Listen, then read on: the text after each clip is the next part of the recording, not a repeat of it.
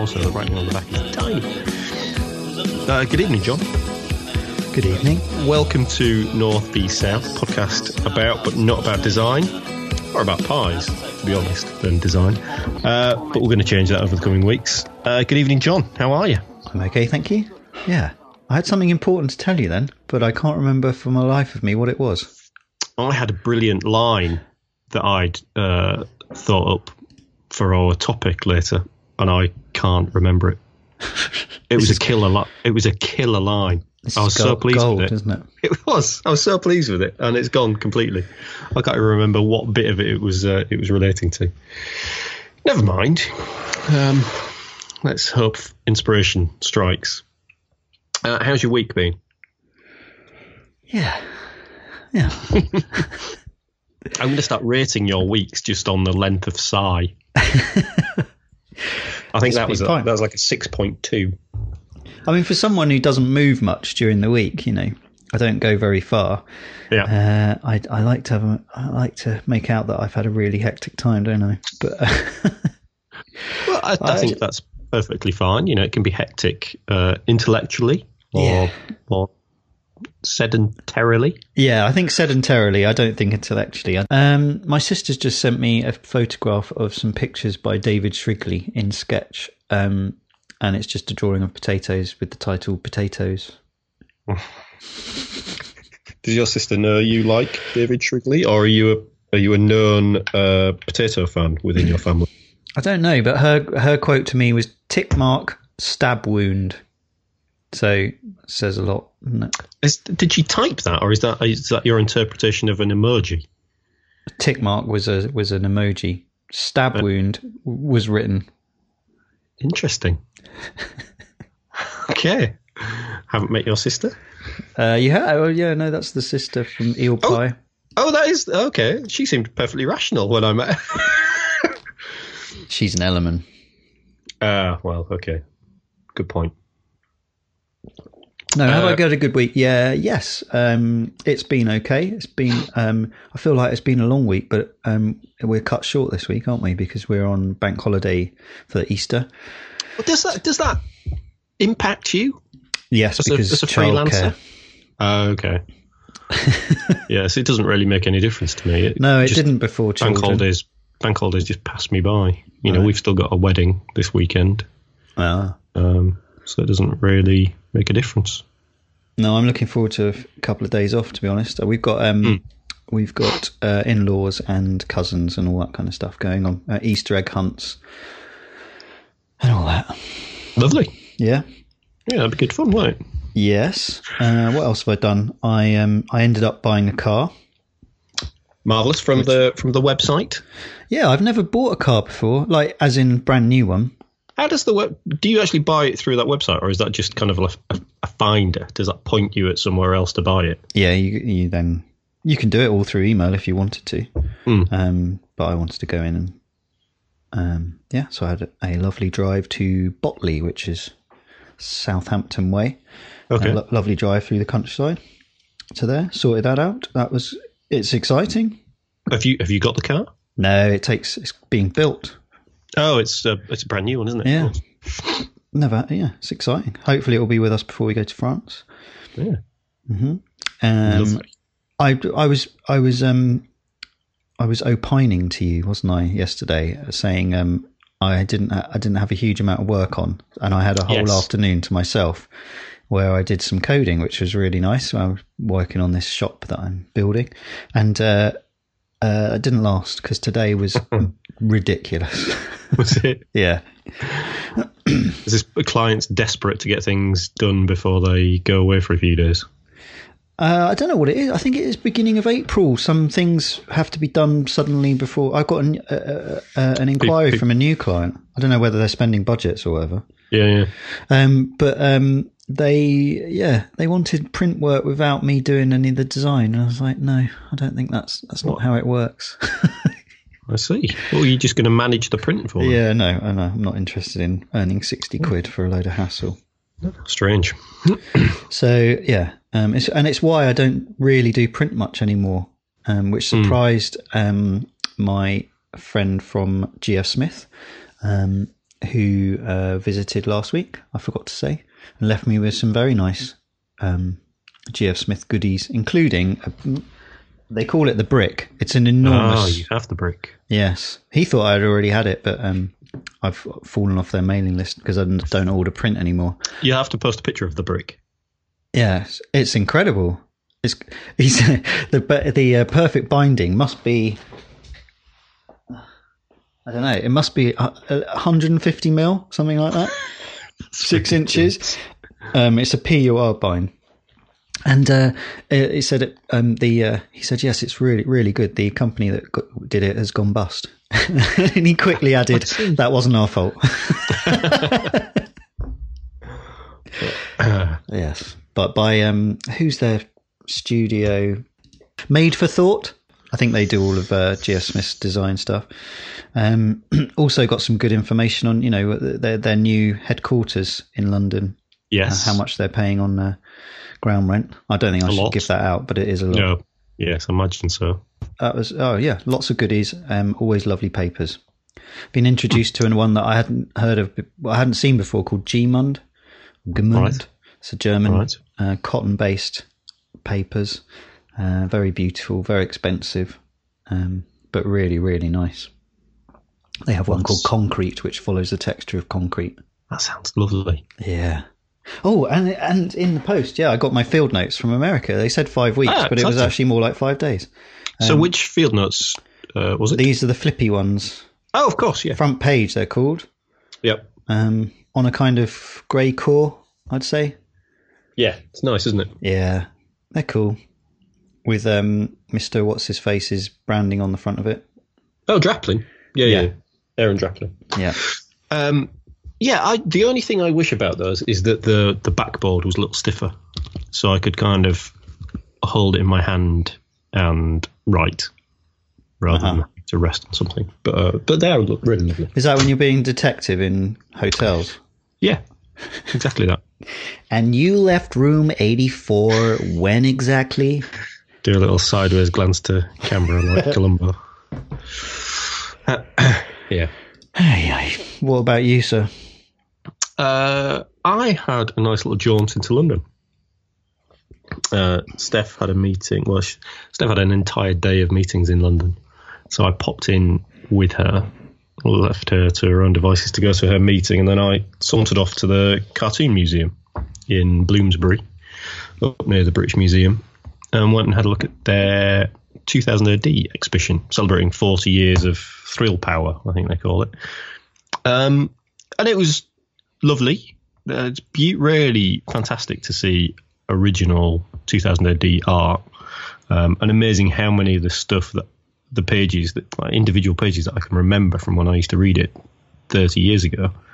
Um, so amazing to see how the artists kind of put things together and the amount, the amount of whiteout, Tipp-Ex, and little bits stuck on and bits of tape here and there. It's fantastic. Um, really beautiful work. Um, you know, this stuff by all the great artists, Jock and Mike McMahon and Brian Bolland, uh, Glenn Fabry. It's, you know, it's just um Gibson. It was fab, but it's very small. It's uh, it's a pretty small exhibition, and I think I read everything that there was to to read, and I was in and out in fifty minutes. Um, which maybe that's fine. It wasn't that expensive, seven quid, I think. Um, and that gets you to the the the rest of the cartoon museum as well. Um, and then I had I had one of those days in London where you don't have anywhere to go. or You don't have to be anywhere at any particular time. So I just wandered around, and it was really lovely. Walked through uh, through a couple of the parks, saw the pelicans in um, St James's Park. Uh, searched in vain for a Mr. Whippy ice cream van. Didn't find one. That was very disappointing. Wandered along the South Bank for a little while. Um, yeah, it was really nice. But I popped to Gosh Comics, bought a couple of comics. Um, and then on the way home, I popped into Richmond and went to Reagan Comics and bought another one. And then had a pint by the river and bread. So that was really nice. Um, apart from that, uh, working on a couple of commissions. I bought um, recently bought a Ian McHugh original uh, illustration, kind of a birthday present to myself. So I got I framed that up just in a an IKEA frame, but it looks really really nice. And Ian included a, a little sketch as well, so I framed that up. So I've got to um, get those on the wall. Um, and that's, I think that's probably it for my week. Today I, I bumped into, uh, well, I didn't bump into, I arranged to meet Simon White for a pint. He was, uh, he was working down this way, so we met up in Teddington uh, for a pint. So it was good to catch up with him. Um, we always joke about the fact that no many, no matter how many times I meet him, I still have no idea what he actually does. But it was quite interesting. We'll come back to that when we talk uh, maybe talk about creativity and process, which we're going to discuss in a, a future episode, aren't we? Because that's something he kind of works with. Um, so that was a, an interesting little interlude. Um, yeah, and have you been keeping up with the the important Twitter uh, news of the day? No, no, no. I don't really know what's happened. Well, Twitter always gone is the place bust to go. it's the place to go for the uh, for the most important Of um, course, yeah, yeah, of the day. So today it's whether or not the chocolate on a milk chocolate digestive from McVitie is on the top or the bottom of the biscuit. You'd think it would be poured on the top, All but. McVitie's insist that it's put on the bottom.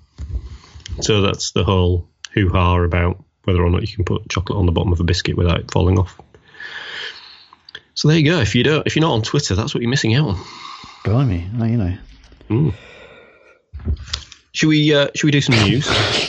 some real news. Yeah, I don't know what to say. we really. need to call this uh, something other than news because I, I don't think I've got any news in mine. No, I, and I've got very little because I just have no time. But the um, uh, well, mine. Uh, my first one was was a little bit of what I've been up to. I got got this in an email, and I just wanted to um, highlight the fact that uh, design can often disappear up its own um, sphincter. Uh, Yes. I got uh, this. This is a quote from the email that I got this week. We have a super comprehensive post about our product design process at Digital Telepathy. I shouldn't probably say who they are, but should I? But by our chief mindful designer. Hmm. I think it's fair to call them out when they use terms like chief mindful designer. What on earth does that mean? I don't Is know. that, is that a level? Is that is that the next rung after UX designer? I don't know. Maybe he just sits um, colouring in all day mindfully. Yeah, It's weird, isn't it? The terminology that design people use. yeah. Um, and that's to I talk. think they and that's to talk to other designers as well. Yeah, I know. It's I not know- like they're trying to pull the wool over the eyes of a client. In which case, you could almost understand the logic behind giving yourself a highfalutin title. Well, that's what I was always striving to, you know, explore when I was in, in in the agency was to actually start communicating with each, you know, not only communicate with the client in a t- in a kind of language that they can understand, but also communicate between yourselves because then you start speaking the language that appeals to clients or you know appeals to real life people. But if you start Yeah. inventing terminology for all sorts of ridiculous levels of hierarchy and process, it just becomes an absolute, you know, it's like the word, what's that? Um, ideation. Oh, God. don't don't get me started. Yeah. It's a while Uh, since I've had a rant. But yeah, it's, yeah. Uh, yeah, it was. Yeah. It, just, it just made me sigh. I'm afraid. Sorry, sorry, digital telepathy, whoever you are. Yeah. On a similar uh, theme, uh, Dan Bull tweeted a link this week to Anish Kapoor and uh, Studio Zaha Hadid's entry for a competition to design the National Holocaust Memorial. the Oh, right. Have they submitted Um, designs yet? Yes. Uh, so I think all this happened a couple of months ago. Um, But Dan Bull tweeted the link to the Anish Kapoor one. Uh, so I followed that through and had a look at the shortlist. Uh, and, you know, specifically the, the Anish Kapoor one is is uh, it's impressive and it's thought provoking. It's a it's a huge meteorite. I don't know what it's how they're going to create this giant meteorite. but it's suspended part above and part below ground, um, and it's visually stunning. Um, but I kind of wondered, you know, what does that say about the Holocaust? And then I looked at the other entries, um, and a lot of them are from kind of big name architects or um, interpretive design agencies. Um, quite a few of them are, are collaborations between so Kapoor and Hadid, and um, there's another architecture firm uh, working with Ron Arad. Um, and the descriptions are an absolute litany of cliches about contemplation and memory. Um, and I thought I was trying to work out why this was, and it, and it kind of harks to to that thing that you just mentioned about language. Um, and I just wonder if if if there's no other way of talking about the Holocaust but in these kind of cliched emotive terms. You know, maybe there's no other way to frame it. Um, but it also struck me reading the descriptions of the their entries that it does feel like the sort of design competition that all the big name people kind of queues up for, partly for kudos, not necessarily because they feel they've got something unique to add to the the memorial. Um, so it's worth having a look at. There's a, an article on Dezeen um, about it, um, but I just want to read some quotes. So these are descriptions of the entries by the companies that have designed them. So Kapoor and Hadid said, uh, a memorial to the Holocaust must be contemplative and silent. Allied Works, about their work, said, Our proposal for the memorial is not an object, but the creation of a sacred space to serve the voices of survivors. Uh, Adjaye uh, Associates and Ron Arad, our proposal aims to reveal these layers not through a static symbol commemorating the past, but through an organic living monument that evolves over time. Uh, Diamond Schmitt said the subtlety of design gradually reveals the power of the opposing forces that created the descent into a horror of hitherto unimaginable scale and a humanity of unlimited compassion and selfless commitment. Foster and Partners said projected images of an endless procession of human phys- figures resonate with Exodus or a human text that seems to go on forever, like the unspoken testimonies. And Studio Libeskind said the memorial communicates a shadow that has been cast forever on the history of civilization. And if you read those and you look at the entries, you could swap them all. You could swap every one of those um, descriptions with any of the entries, and they make you know more or less the same the same amount of sense. And it's the language. They're, they're not saying anything, are they? They're kind of talking around something. Maybe the maybe the Holocaust is just impossible to it's impossible to represent that horror through language. Um, and it's really, I don't know. It just struck me as. Well, I'm not sure what it struck me as.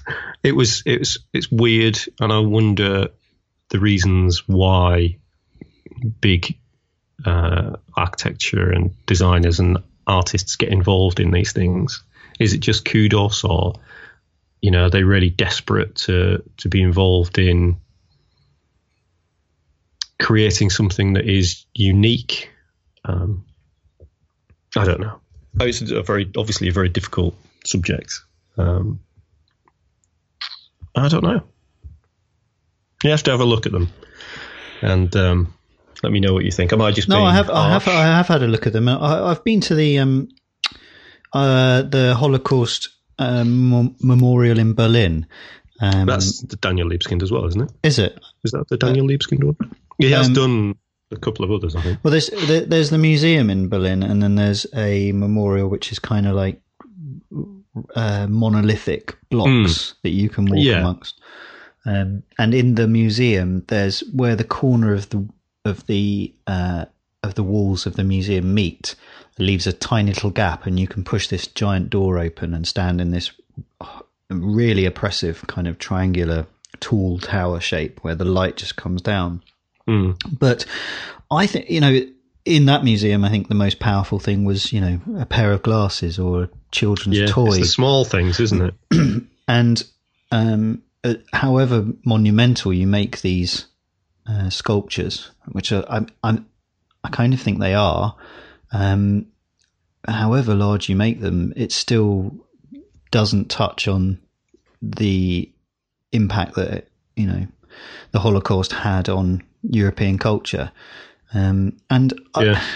I, I, I just, I don't know. They just don't. And the other thing is, it, it's a memorial to the Holocaust, but it's in Britain, and it, they, none of them seem to have any kind of resonance of Britishness or, or um, you know, the fact that Britain was in many ways a haven for some of the uh, f- fleeing Jews, and uh, but also turn people away. And there's that kind of that tension. Um, Yeah. all, all of this is about healing, and I, I don't know. It's yeah, I, I I totally agree with you. I think it's very difficult. Obviously, you know, someone has to design these these spaces, and uh, I'm sure they'll be very beautiful and poignant. But um, I'm kind of with you in the fact that whatever they say is never going to mean it. It's all all meaningless. Yeah.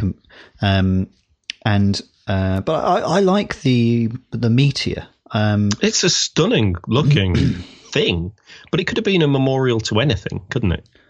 yeah, I mean, because the meteor, yeah, and a meteor would would suggest an an immediate thing, wouldn't it? Whereas Yeah.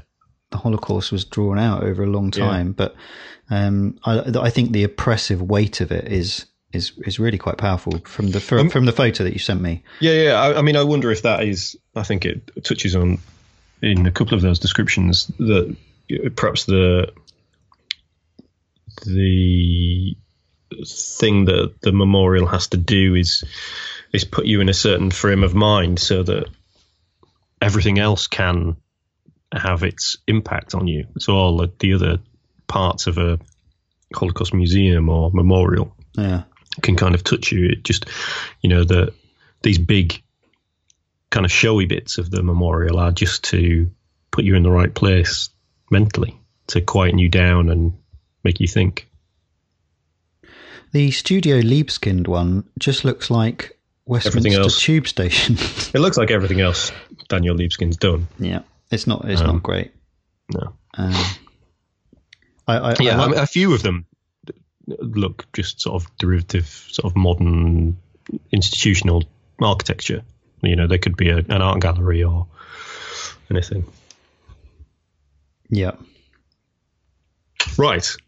It's a difficult subject, isn't it? And um, is, and, and it's kind Sean of in the Spicer. ze- in the zeitgeist uh, at the moment. Yes, the Sean Spicer quote. Hmm. Um, you know, his naivety. If that's the naivety at the level of government, a Yeah. uh, the most powerful nation on earth, allegedly. Um, if that's their mouth spe- mouthpiece, then uh, it doesn't.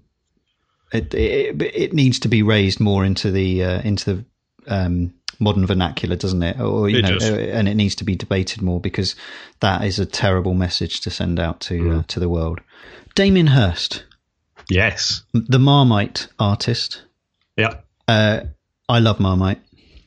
Um, he has it. staged his comeback, and um, I saw this on the BBC. Uh, it was like on the news. It's that strange-looking man with um, crazy, bald, Yeah. wild hair. Will Gompertz. Yes, what a strange, peculiar person he is. Was I had a great interview with him, um, and a really good preview of the show. Actually, I didn't realise that Will Gompertz was uh, ex sort of head of PR of the Tate Group Ah, okay, Um, and it's kind of why he, un, you know, he sort of talks art really Hmm. uh, naturally, um, and that on a, on just a normal, you know, news program is really refreshing.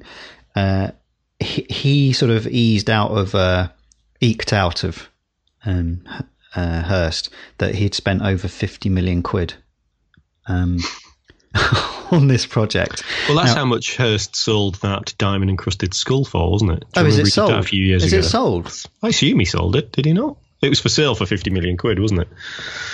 Well, I don't think he ever sold it, but Uh. it, I, I love this project. I think it's fantastic. There are Me two, too. There are two um, uh, displays in Venice of a if you haven't heard of this of a collection of artifacts that were supposedly recovered from a sunken uh, ship in the Indian Ocean, I think, um, and uh, and then it's a sort of from a collector. So it's a complete backstory, made up kind of It's wonderful. Yeah, uh, sort of narrative arc, and each piece is absolutely exquisitely reproduced in bronzes and stones and you know like the kind of thing if you're wandering around museums in Sicily or Italy you see sort of dotted in porticos everywhere. And that's why it suits Venice so well. Um, you know with all these Doric col- columns and all that yeah. kind of stuff. And then you know a lot of them are encrusted with barnacles but underneath the barnacles are all sorts of references to our uh, time. So think there are Mickey Mouses in there and Yeah. all sorts of things. I, I haven't, d- you know, delved into it too deeply, but I'm just, I, I just love the fact that there are live videos of, pe- of divers down on the bottom of the ocean recovering these artifacts. Yeah, he's gone to town on the backstory, hasn't he? Just amazing. Uh, I, you know, I'm, I know he's a, you know, some people hate him, but I just think he's just so refreshing and so such a good artist. I, I, I love his the work that he produces. Yeah. Um, and it really made me laugh when he said um, at the end that uh, you know he just doesn't get young conceptual artists these days. I'm, I'm, that's, uh, that's I'm hoping to get to Venice to see it. really? Yeah. Oh wow! I'm kind of desperate to get back to Venice, full stop. And then when I saw this was on, it just gave me an extra reason. Yeah, it is exquisite. Some of the Yeah. pieces. I mean, So that's he- the uh, Treasures from the Wreck of the Unbelievable, isn't it? is that what it's called? Yeah. It's just yeah. There's a th th this thing. The demon with bowl is just stunning. A giant bronze sculpture. I mean, it's two two or three stories high. Yeah. Uh, my next bit of news is uh, it's hardly news because it's 60 years old, but Notting Hill Underground Station is being renovated, I think, or, or they're, exploring bits of it that have been closed since the 1950s. There's an article on a, a Spanish or a Portuguese uh, website called letteringtime.org uh, about the advertisements that they've found in this old sort of decaying part of Notting Hill Underground station. Uh, and they're fantastic. They're really They must have been. I don't know if they've been covered up or whether this part of the station has just been completely abandoned. So it's been in the dark for 60 years. But um, the advertisements are so vivid and so bold. You know, they don't. They look weeks old rather than 60 years old. You know, advertisements for the Ideal Home exhibition, uh, advertisements for theatre and films, and there, there's some cracking bits of design work. Um, really lovely stuff from the 50s.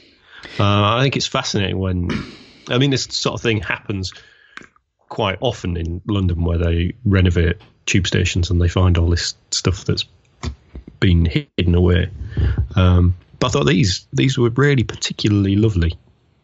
Yeah, to me, it seems like they're almost being curated and put there because you look at ads now, or you look at old magazines and you look at ads, and you know, nine out of ten are, ho- are terrible, but here they're all Yeah. beauti- beautiful hand drawn illustrations, um, kind of like that shaded cartoon, Yeah. late late fifties style, early sixties. Is that when they were found? I Or think it's uh, 50, even earlier than that. I think it's from 56. Right.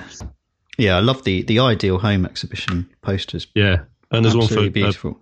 uh, um, seeing uh, London from the River Thames, a little boat one with beautiful overlapping, overprinted colours. Really nice. yeah. I hope they haven't been curated. I hope I haven't just fallen into a, a Hirstian hoax. well, I don't know. What's your Portuguese like? Terrible. And I can't find a an English language version of it. Never mind. But that's great. Letteringtime.org. Have a look at that. Really nice.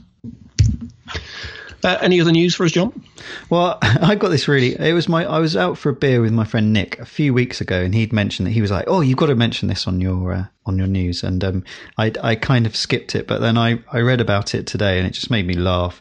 It's it's it's called Angel's Wine Tower Bar, and uh, he was in Zurich Airport um, and saw this thing. It's a it's a four, it's a giant glass tower filled with wine bottles. And when you order a wine at certain times of the day, uh, uh, wine angels appear, which are ladies suspended on wires. and It sounds like the sort of thing that would appear on your fifth bottle of wine, doesn't it? yeah, yeah, and they get whisked up with these uh, with these wires up to get your uh, your wine. I imagine my ones would be whisking up about three centimeters to the cheap bits, but um, but yeah, I wonder if they are stacked in price up to the top. Oh, I'm sure. Uh, yeah, but the um, yeah, it's a beautiful looking object, and I, I'd quite like to see them. Um, so I was looking at th- thinking, oh, this is a really posh sort of uh, unique thing, but it, no, it's just a Radisson Blu kind of. Well, it's it's a it's a thing. Full stop. I've seen them on films and sort Oh, right. TV shows. You know, in uh, yeah, kind of posh uh, hotels and things. Um, Maybe and it's almost kind of like Cirque du Soleil type yeah, stuff going on. You know, Well, they're I- really bizarre. the Zurich one says, um, I quote the website, that witness the skilled wine angels fly through this massive structure to retrieve wine selections and then stay for a formal performance during dinner.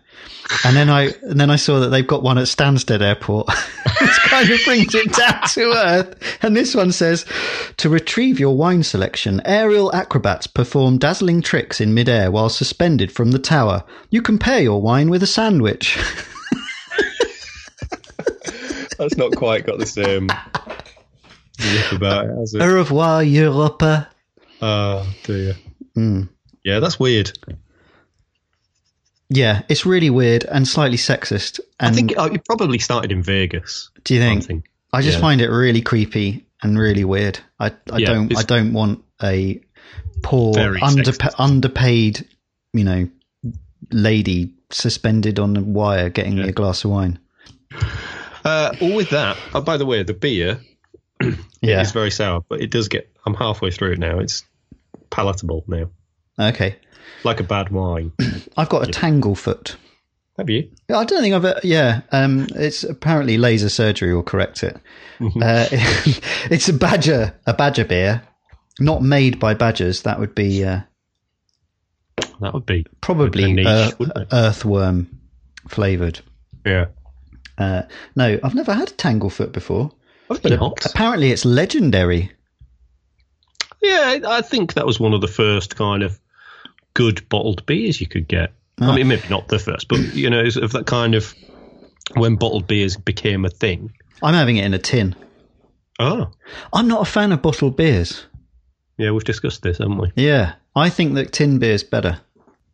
Mm, controversial. Yep, And how is it? it's very nice. It's very caramelly, very old-fashioned kind of um, Courage Directors style beer. I'd say. I was going to buy um, a bottle of Newcastle Brown Ale. Yes. It's got I, a I little. don't think I, I haven't drank that since college. Yeah, it's not that. They uh, weirdly in um, when I was up in Tynemouth, they were all, all the uh, gentlemen were drinking it in half pints, which was like something back at college. Yeah, You used to get the half pint glass, Yeah. didn't you, on top of the bottle? you did. Uh, right, should we talk about our our topic of the week? Yeah. Uh, so, self worth. I don't know how we got back onto this because we said last week that we were going to get much more technical again and not talk about the emotional side or the business side of uh, of design. Is this more? Am I, have I just ruined everything? No, this is definitely the emotional side of design, isn't it? we can leave the technical stuff to, to technical people. No, we weren't. I can't remember what we were. We were just going to talk about design more. I don't know why. How did we get onto this subject?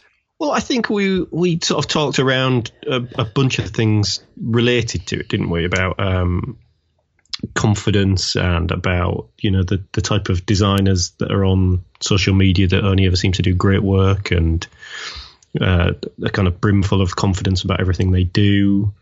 Um, and we were also talking about uh, kind of jobbing, not jobbing designers, but the, the, the designers that do all the hard yards really, while you know the the superstar designers do the stuff that gets all the press. Um, and if you can be as maybe it's about as if you can be as happy doing that work as you can be doing a big prestigious bit of work. Um, so it's about self worth and confidence as a as a designer, I think. Um, yes, does that sum it up roughly? Yeah. Uh, so, I mean, I started. I wrote a little bit about kind of my thoughts on this, and I started off with, "Oh my god, this is terrible. I can't draw. I can't draw today at all, and this robot looks like a penis." Um, which are all things that I've uttered in the last couple of weeks. Um, yesterday, I did draw a robot that looked entirely like a penis, and I didn't notice this until I'd finished drawing it. And then, obviously, I I can see nothing but a robot shaped like a penis. Um, so self doubt, I think, for creative people, whether you're a designer or an illustrator, uh, can be quite crippling at times. Um, I think it's particularly um, problematic when you work alone. I think it's less of a problem when you work in a studio because even if you're working on a project on your own, you're never working on it entirely in isolation. You know, people will lean over and have a look and tell you it's great and give you a slap on the back or say, bloody hell, what are you doing? Um, I think when you work on your own, all all you have is your own sense of whether or not you're doing something good. I think it's really easy to fall into this little spiral of not quite despair, but lack of confidence um, about your work. Um, and I think this, for me, is uh, is exaggerated maybe by the type of work I do, uh, particularly if I'm working as a designer or a production designer, um, because I'm not working on the most exciting work. I'm not working for you know a celebrity perfume. I'm not working on something for uh, one of the London's great museums. You know, I might be working on the logo for a wedding photographer, or I might be working on some branding for a small project for uh, a local council. So they're not big, juicy projects that you kind of instantly imbue you with a, a sense of here I am, superstar designer doing it. You know, they don't give you any swagger, but they're all it's all work that's got to be done. And I wonder if is it easier to kind of have that confidence if you're working on big prestigious work? You know, can you have the same? Can you have the same enthusiasm and love for a project regardless of the client and the the esteem that that's going to be seen in by other people. Discuss. um, I, I, I, did cover quite a bit there, but um, yeah. So go back to the beginning again. What was your first point? oh, oh my god, this is terrible. Well, I think well, I started off by talking about self doubt is can be crippling. Yeah. For creative people, I mean, almost certainly for people in other professions as well. But you know, we're talking about design and illustration, uh, and that self doubt is is particularly bad if you work alone. So, how do you avoid that?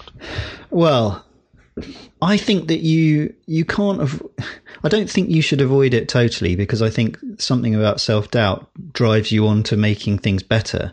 Mm. Um, I think that a lot of designers forget, especially young designers, forget that they're designing for a commercial reason, and that commercial reason isn't for them. Um, but at the same time, their own creative juices have to be uh, satisfied, don't they? Because uh, that's what we feed off. That's what makes us better. Um, so it's a it's a it's a balance. I think. I think when you work on your own, um, then you are either hugely single minded, um, or you have to allow yourself to be beaten up a bit by the client or by yourself. and it depends mm. how, how you react to that internal, in those internal forces. Um, I, I don't, I, I don't think I was very good at that at all when I was, you know, you know, 10, 15 years ago. Um, but nowadays, I, I, don't think I'm you know, I, I don't have a problem with it. Um, but then that's because I'm a sort of generalist designer. I'm not a, I'm not a specific um, specialist. So I think, yeah, self doubt is is can be crippling, but it's also you know it's about using that as a positive, um, and uh, and and and trying to see through that self doubt into you know making your client happy at the end of the day. That, Yeah. that- that's that's with that's pure commercial design. Um, if you're doing stuff for yourself or for um, your own pleasure or you're creating art, then that's a whole different ball game. Um, and I think you're probably more that you're be- much better qualified to talk about that than, than me. Maybe uh, but, uh, that, that whole kind of self doubt thing being almost the other side of um, self criticism, but in a it's like the it's the needle points one way and you're kind of critical of your work, but in a in a positive way, in that you know you can see what's wrong with it and you can change it and become better and the other side, you know, the needle swings the other way, and it's just kind of crushing self doubt and oh my god, I'm terrible. Um, so there's a there's a balance to be had there, isn't there? And all that, I th- I think one of the things I'm trying to get at is does that feed into or does the the work you're doing feed into that kind of confidence or doubt thing. You know, if you're, is it easier to be confident if you're working for bigger clients, or is it? Are you, going to be more racked with doubt? I think that you're more likely to feel more pressure. Um, but I, I can't speak from uh, from experience for that. I mean, I've worked for fairly large clients, but I was never under you know enormous amount of pressure in terms of. Uh, sometimes I was, you know, presentations and stuff, but never enormous um, life changing campaigns or you know Yeah, yeah. anything like that. Um, and did I sweat over the details? Not really. I didn't have time, um, and I still, I still, I, and I don't have time. Um, I, I see, I see my my biggest tensions are between that self doubt and also and time, and then um, and billing. You know, for me, it's billing. Uh, I, I've passed that point in my life where I really am that bothered about kudos or praise. And I think at one point I was really, really, I hated people looking over my shoulder. I hated people looking at me in the design process um, because I didn't probably didn't have any confidence in my own uh, capabilities. I, you know, I was entirely self-taught, so I learned by. I was, we've been through this before, you know, like like um on a Sunday night picking over the chicken. okay, uh, you know that's that's how I learned how to do design was picking people's designs apart and working out how how they fitted together. Yeah. So half of the des- you know early designs that I was doing, I was um, requisitioning existing designs and re you know repurposing them. Mm. So I had no confidence in the fact that I could do that from scratch, and it was only when I actually started doing that from scratch that I realised, yeah, no, actually, I can, I can do this. Um, but yeah, self doubt definitely. Um, you know, mid two thousands, and you know, I really, really suffered from that. Um, I think one one of the other reasons we we came to this subject is because uh, on social media and and I guess in kind of design blogs and things, there seems to be a a whole segment of the design industry and designers, uh, particularly on social media, that just are not uh, racked with any doubt. You know, they exude and portray this this utter confidence. Um, you know, all the work they produce, you know, is, is award winning and everything is beautifully slick and they talk about it with the, you know, supreme confidence and knowledge. And I think for me, that's, that's where the, the thing about can you kind of feel that, um, that level of, I don't know, expertise, or can you be that confident in your own abilities or your standing if you're only working on those little those little jobs that you know all the the invisible designers have to work on? You know, as as these people are when you know when they're showing off their glitzy stuff, or is it simply that veneer that social media creates where you you just don't see all the crap. I mean, obviously, no one posts the, the rubbish, but it, it's very easily to put to see these designers portrayed as, you know, supremely confident and kind of perfect, just churning out all the good stuff with uh, this this sort of single-minded clarity of purpose and, and, professionalism and where the career is and where it's going. Um, and for, for me, that just seems impossible. And I think it's hard not to judge yourself against those people, even though I'm not really in that business anymore. But it's the same for illustration, isn't it? It is, but I think the thing with illustration is, yes, you know, I look at other people's work and just think, I'm never going to be that good. But generally, if you're looking at an illustrator's work, you can see where the the art and the craft is, and you can see where they've or how they've got to that point because you know they've been working for 25, 30 years. I don't know. Maybe it's just because I'm more into illustration now that it seems that the illustration process seems more understandable to me than design. I don't know, or maybe. Well, design. We we spoke about it a bit earlier. You know, it it has a penchant for pretentiousness. Mm. um, and it has a penchant for its own self regard and it talks to itself a lot. Designers are far more uh, they blur the boundaries, don't they? They they lie about things. no, this is this isn't. Oh no, I'm talking rubbish. no, I'm is this because again. designers? Is this because designers have to justify or feel they have to justify what they do more than an artist or an illustrator?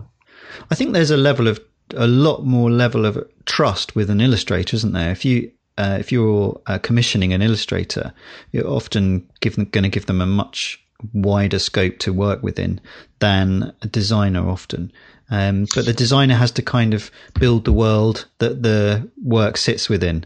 Um, yeah. and, and often the illustrator is putting something into something that's already been created. Does that sound mad? I mean, no, know, no, no. I understand that completely. I think an illustrator may be given free reign in certain aspects of the work, but the end result is a very quantifiable thing, isn't it? You know, it's a picture of this. Whereas I think it, when designers are, briefed, that end result isn't always a, a concrete thing. The client often doesn't know what what that end result is going to be because you know if you commission a designer or a design agency to to rebrand you there's a whole process of investigation that goes on. Yeah, and that's that's part of the magic, isn't it? And I, I guess, and that's where it's really, really hard for the designer to um, to skip that bit out. Uh, because if you just end up with a very simple logo, um, you know, uh, for example, the Apple logo, the Apple, mm. um, it, they they didn't reach that apple by just draw you know just drawing it on a on a screen. And if the client had watched that being drawn, they would have said, well, you know, it's not really that clever, is it? But yeah. the process is. Uh, how they reached it and and what applications it can be applied to and all different objects and you know the, the sort of the infinitesimal amounts of uh, thought that goes into its application in the real world it's very hard to quantify that. And I know we're getting away from what we're talking about, but no, but then, but then illustration is, you know, if a client sits watching an illustrator make the art, uh, they're going to be wowed by their capability. The craft, yeah. yeah, because but, they can see, yeah, they can see that being made, and that that that is the fundamental difference. I I think in terms of um, the process between design and, and illustration. The the process with design is boring uh, to a client to the outs, you know, to the normal world. It's pretty boring, isn't it? Yeah. Sitting watching me come up with different iterations of the typefaces um, for a, for a brand would be really really boring, um, and that's why clients love that. You know, I say, you know, I'm going to trademark this phrase, but you know, the cloche reveal, they love it. Yeah, but yeah. I, I, hate doing it. You know, it's this, that's yeah. when I get self doubt because I'm sitting there going, Oh God, I don't know what they're going to say. I don't, and nowadays I just don't want that. I don't, you know, it's, it's I wonder if that supreme confidence that some of these designers show. Who are we talking about here anyway? No, no, no, let's like not name. Sagmeister. Well, no, I, no, not even that big. You know, you know, there are people I follow on Instagram who never seem to put a foot wrong and you know talk with the sort of assuredness of a, a, a Superman. Um, but I wonder if that's because a client is buying into that confidence. Yes, absolutely. Because because you've got to have faith in the designer to interpret what it is you need, and you have to trust them. So maybe that veneer is is necessary because you can't you can't show a client doubt because they're going to doubt what you produce. And you, as a designer, you well, as a, again, there's a whole thing about the cloche reveal, isn't there? But you don't want to necessarily give the client an in to criticize or doubt what it, you know whatever you've come up with. No, you're constantly uh, you, know, you know you're putting um, you're putting gravel boards up, aren't you? Trying to mm. make the concrete set in the right direction. You, you, yeah. you, you're never just leaving it out there. I mean, well, I'm not anyway. Um, and I'm sure there are designers out there who, you know, take the, their hands off the wheel, but they are infinitely more talented than I am. Uh, I have to use a lot of, uh, a lot of shuttering board. on mine. Um, but uh, yeah, what what does that do as, as self worth and confidence as a designer? I think if you're young, I think that could be really crippling. Um, I, you know, I've known, uh, I've sort of mentored in very big air quotes uh, a few young designers, and um, I found that you know the things that they shy away from are often the things they're quite good at, um, and that they that will make them better designers. And their frustration is the fact that they haven't got the confidence to, to do it, or they think that you should do it because you're more experienced. Um, for example, you know, making a presentation in front of a client or justifying why you've done something. That's that's the step that is really hard. There's lots of people who can draw and design well, but there's not that. You know, I'm saying that there's not that many, but a lot of designers cannot um, articulate how they got somewhere. Yes. Or they don't know when to articulate it. They articulate it in the wrong place. yeah. Um, when it's when it's either too late or they post rationalize, which we all love to do anyway. Yeah, I think um, that thing about um, sort of new designers and how it can be crippling. You quoted Ira Glass um, in your notes for this, and he talks about taste, and it's your, you know, as a designer, you should have kind of innately good taste, and that's the reason you're kind of pursuing that. Yeah, I really um, enjoy. I, li- I like that quote. I like that. I think that, uh, and I've said this in the past. I think I no say I've said this in the past. I I totally agree with him. I think that um, good designers have good taste. That's yeah. that's it. You know. well, yes, but it, he also says that it's because of your taste. That's why your work disappoints you, because you're you're not achieving what what you kind of are visualizing. Um, oh, and that's that's certainly something that I find quite crippling. You know, when I'm working on an illustration, I know in my mind how I want it to look, but I don't have the technique or the skills to make it look like that. So every single piece of illustration I do is a massive compromise. And I think one of the reasons I stopped drawing for 20 years was because I couldn't get past that. Mm-hmm. Um, I thought I'm never going to be as good as I want or need to be. And I don't know why that's changed. Maybe I just felt that, that I needed to be drawing again. Or maybe because I'm older and wiser, you know, I realise that that compromise isn't uh, isn't isn't a reason to stop. Yeah, I think the important quote for him there is: uh, if you are just starting out or you're still in this phase, and the phase is um, uh, you know why you're being disappointed by the work you're producing. You've got to know it's normal and the most important thing you can do is do a lot of work. Um, it kind of that's the uh, gladwell 10,000 hours kind of ethic yeah. isn't it? Um, but uh, there's a more interesting the more interesting side of that is the fact that you, you look to peers, don't you? Um, you've said this to me before. You know, you see yes. somebody else's work, and it just it destroys you inside because you think you'll never be able to produce that. But you're producing work for yourself, and um, the book of life that I'm always banging on about. They mm. they they call it the perfectionist trap. Yes. And they warn uh, we become stuck in an uncomfortable paradox. Our ambitions have been ignited by greatness, but everything we know of ourselves points to congenital ineptitude. We have fallen into what we can term the perfectionist trap, defined as a powerful attraction to perfection, shorn of any mature or sufficient understanding of what is required to attain it.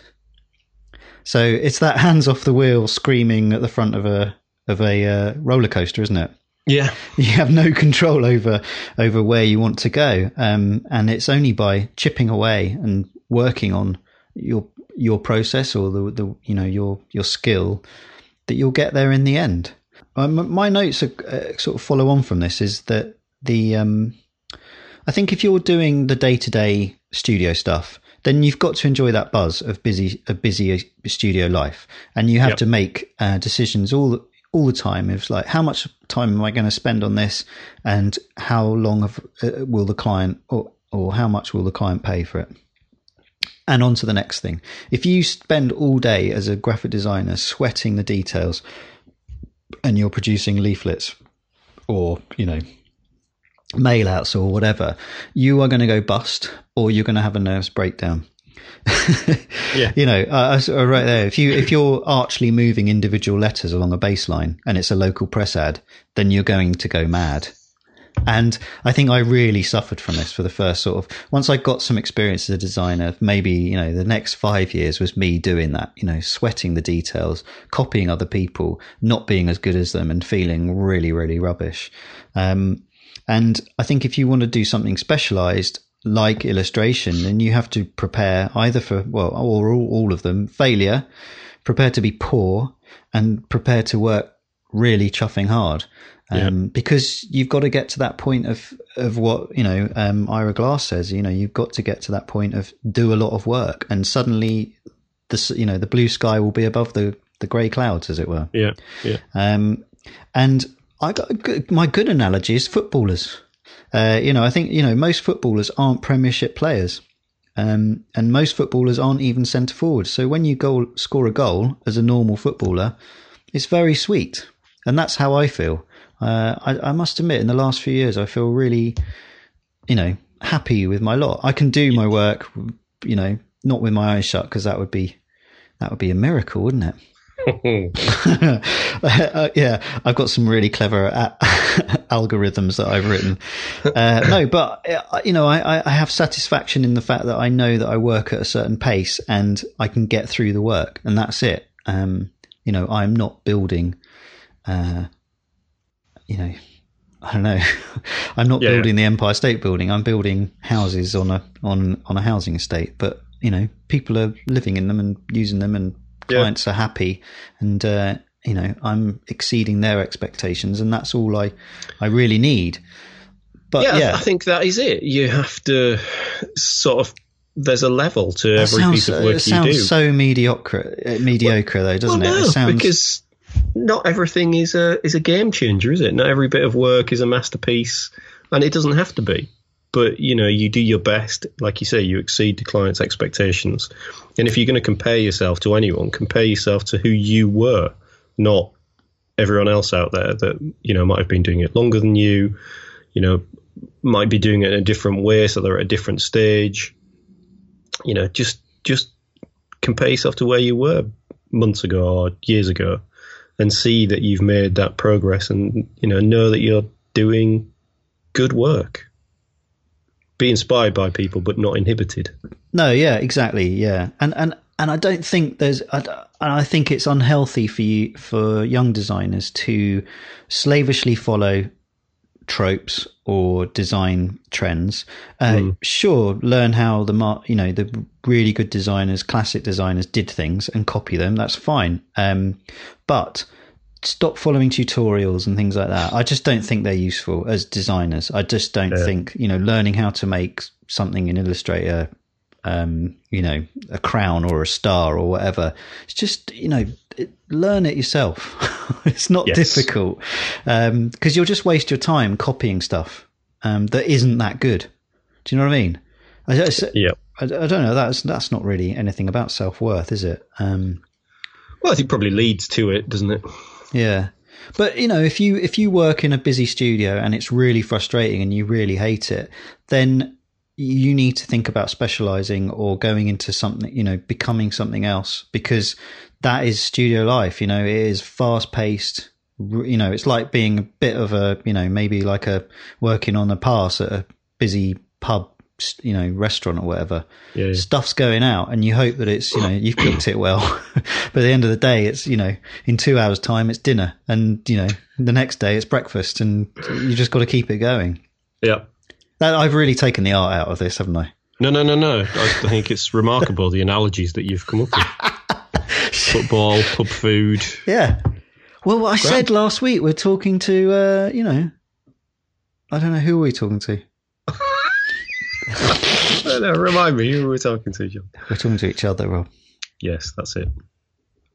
Uh, have we done that to death now? Well, have you got anything should- else to say? Well, I mean, how do you feel? I mean, you you've obviously you're you're. I think it's really interesting to. No, I'm not going to say really interesting, but you have moved back into illustration after 20 odd years of not doing it.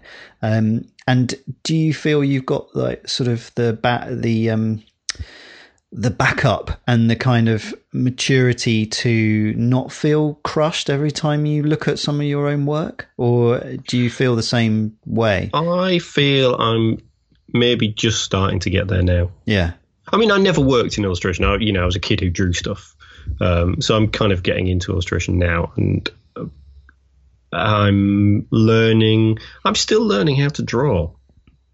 Um, you know, there's a lot of things I can't drop People we talked about that a lot, um, but particularly uh, how to you know form and texture. There's a lot of things I'm still learning, um, and I know I'm better now than I was three months ago or a, a year ago. So I definitely know I'm making progress. Um, but it is slow, and I, I do have that struggle of still seeing other people's work and just thinking, you know, am I ever going to get to that level? But then, you know, you see, well, this is something you see from illustrators and you don't see from designers, but you see illustrators who I think are absolutely staggering talking about you know a struggle to complete a piece of work or you know they, they have a day where they can't draw. So it happens to us all which is why you shouldn't slavishly compare yourself to others. I think and that's i'm just beginning to learn that but it's difficult yeah. I think yeah, the perfectionist trap is a really great term for it, isn't it? yeah it is Don't fall into it. no do not It's spiky down there. well uh, have we got a website of the week john I've got one. It, it's really geeky. This one. It's called www. dot That means it's a web page. Uh, is it vatable.com? I was doing some quotes today, and some things you can charge VAT for, and some things you can't in print. oh it's insane Yeah, it's it? really, really crazy. This is a great website. It's really, really well designed. I know it's it's really very, very niche, but you just type in what you're producing, so a leaflet, and it just says yes or no. Yeah, it's like some you know leaflets are, posters are. uh, I've probably got those the wrong way around, but it's, tickets are, or, or raffle tickets aren't. You know, it's really obscure and kind of archaic, isn't it? What is and what isn't. Yeah, it doesn't make any sense. No. Ch- you know, yeah, like orders of service not VATable, but order books and forms VATable. Microfiche VATable, but monographs not VATable. it's insane. But that is a really good. Uh, So sorry, VAT is uh, like sales tax in the UK, Yes. and uh, some businesses charge it, uh, and some businesses don't. I, I do. Um, I don't. um, and if you hit a certain level of income, you have to. I don't know what it is, eighty four thousand. yes, something like that. eighty odd grand. Yeah. Yeah, Good website. Uh, my my website of the week relates to something we touched on a couple of weeks ago, which uh, was the the photographer who'd taken all the pictures of the British wartime coastal defences, uh, which were these kind of slightly haunting photographs. Uh, and this is a, a photo essay, essay in Wired.com about Kip Schmidt, which is an abandoned Soviet Siberian military installation. Um, I think it's been sort of derelict for I'm not quite sure years, twenty years or something. Uh, and the photographs are just amazing. All these snow-covered uh, ruins and wrecks and aeroplanes and tanks. Uh, and I just think they're fab pictures. And I love stuff like that. So that's well worth looking at. Oh yeah, they're amazing. Kip Schmidt on wired.com. Cool. Yeah. Uh, pies. Well, you better introduce them. Well, we both have the Supreme Champion pie from this year's British Pie Awards. Um, and I think we were we were both a little disappointed to discover that it's it's pretty much a bog standard pork pie that you can buy in a supermarket. Yeah. Um, so I don't know the ins and outs of the judging of the British Pie Awards. So I don't know if if they you know unwrapped a pork pie and tasted it, or whether they were judging a fresh version of this pie. Um, but it's just a standard little pork pie. Um, I'm having mine with um, Branston pickle this this week. Um, counterpress pickle is uh, is too good for uh, for this pie. The pie, the pie's Dickinson and Morris. Yes, it is. Sorry, I didn't name that, did I? Available Dickinson and Morris Mel- Melton Mowbray pork pie. Yeah, uh, I bought the mini ones for a bit of a bit of difference. I've got the slightly bigger one, Yeah. uh, and I'm going in with a bit of pickle. So talk amongst yourselves. I'll be honest. I had one of these a couple of days ago, and I was a bit disappointed. But it was straight out of the fridge. This has been out of the fridge for an hour or so as we did the podcast, and it's much nicer. It feels kind of more moist, and there's more flavour to it. The pastry's pretty good. It's got a real good flavour to it. The pastry, um, and there is a little bit of jelly. Um, but I'm a bit underwhelmed. it's it's a it's an all right pork pie. You know, I'd be you quite know- happy to get it in a in a picnic. But aren't we back to self worth and the whole? I think where you were trying to lead the conversation was the, uh, you know, the award seeking designers. Um, they all pay for it, don't they? Dickinson and whatever they are, the solicitors, um, they've paid for this. I'm sure. Surely. Do, do you think? Oh, I don't know. Are you suggesting there's This a there's a the- degree this of corruption? This is not the best pie in the world. No. in Britain even. Um, No. So I'm going into my one. Uh, you know, these can be quite disappointing, the mini ones sometimes. Have you got jelly? Yeah, yeah, I have. Yeah, that's the that's the best thing about the pie, the jelly. I think. The jellies are excellent. Really peppery pork, really nice, and the pastry is really good. Bit greasy, Mm-hmm. But yeah, it's a good pie. But is it the best in the world? No. no, no it's not. Um, are you going to score it? I'm going to give mine a seven. Oh, It is mine, good. mine's only getting a six. I've had much better pork pies. Yeah, I'm a little disappointed. My daughter enjoyed it. Well, that's good to know. Uh, I did appreciate the video you sent me of uh, eating and uh, pronouncing pork pie. She has Well- very good diction. Apple Clips um, is uh, equally as useless as Siri, in my opinion. uh, I think it's my mumbling accent, um, but Siri doesn't understand me, and um, certainly Clips doesn't understand me because it just comes out with a load of old nonsense. And she said, uh, she said pork pie, and it came out, um, yeah, yes, apple, which is rubbish. Whereas um, Alexa on my new Fire TV stick Mhm. gets me every time. Maybe it's just been designed with your accent in mind. Yeah, Yeah. Are Dunno. you enjoying the Fire Stick, by the way? it's brilliant. Yeah, Good. That's all I need to know. Might get For, one. forty quid. Yeah. Yeah. Cool.